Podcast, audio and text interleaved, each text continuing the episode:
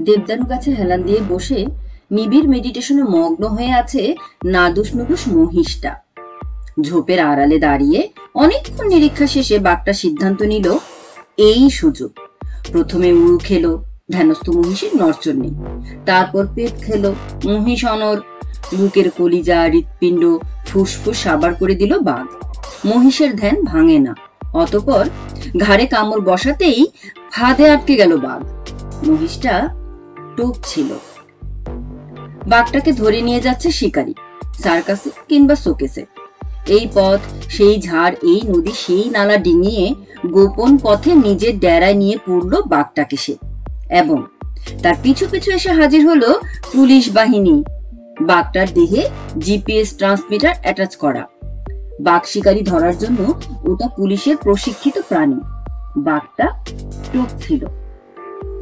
চারদিক থেকে ঘিরে ধরা পুলিশের সুপ্রশিক্ষিত ভয়ানক ইউনিটটি ঢুকে গেল শিকারীর আস্থানায়।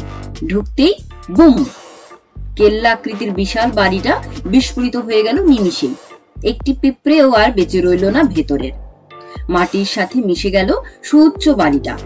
চোরা শিকারীর বাড়ির ভিতরে রাজার খাস গোয়েন্দা বাহিনী এই বোমা পুঁতে রেখেছিল আজকের জন্য। পুলিশের যে ইউনিটটি শিকারীকে ধরতে ঢুকেছিল, সেটার উপর রাজ পরিবারের মারাত্মক ক্ষোভ।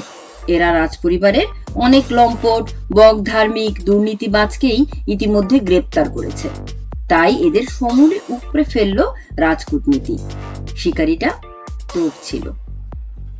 রানী তার রাজপ্রাসাদের ঝুল বারান্দায় দাঁড়িয়ে অদূরের টলটলে কাকচক্ষু জলের ঝিলের ভাসন্ত শাপলা, হাটন্ত পানকৌড়ি লাফন্ত মাছ, ছুটন্ত ব্যাং ও ফুটন্ত পদ্ম ফুলের অপার্থিব শোভাময় দৃশ্যাবলীর দিকে অপলোক তাকিয়ে আছেন।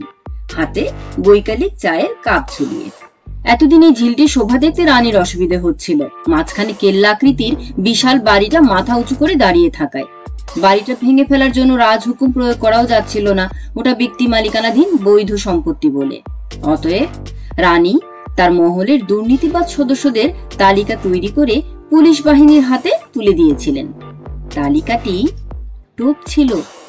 বহুদিন পরে অন্তরঙ্গতায় রানীর পাশে বসে বহু বছর পরে প্রিয়তমার মুখে অমলিন হাসি দেখে রাজার বুকটা ভরে গেল আনন্দে।